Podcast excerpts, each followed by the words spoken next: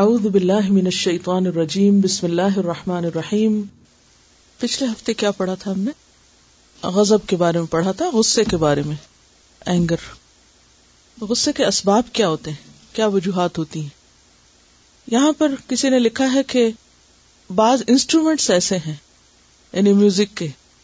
اور بعض لیرکس ایسی ہیں کہ اگر انسان ان کو سنے تو وہ بھی غصہ دلاتی تو انہوں نے اپنا تجربہ لکھا ہے کہ جب میں میوزک سنا کرتی تھی تو صبح کے وقت اگر میں کوئی ایسی چیز سن لیتی جو غصہ دلانے والی ہوتی تو بلا وجہ سارا دن میں غصے میں رہتی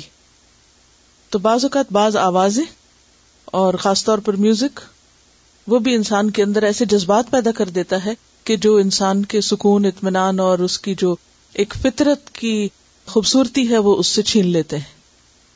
یہاں پر کسی اور نے غصے پہ قابو پانے کا ایک نسخہ بھیجا ہے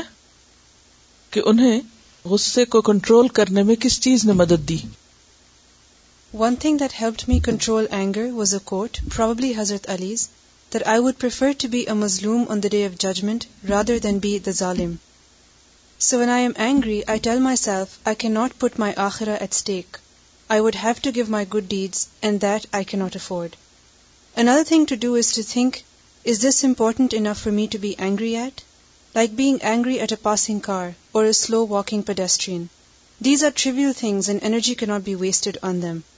As a general rule, ignorance is not bliss, but in this case it is. Sometimes we get angry when others pass on the gossip to us about ourselves and our loved ones. One can also avoid anger by telling people that I don't want to hear anything. No listening, no anger.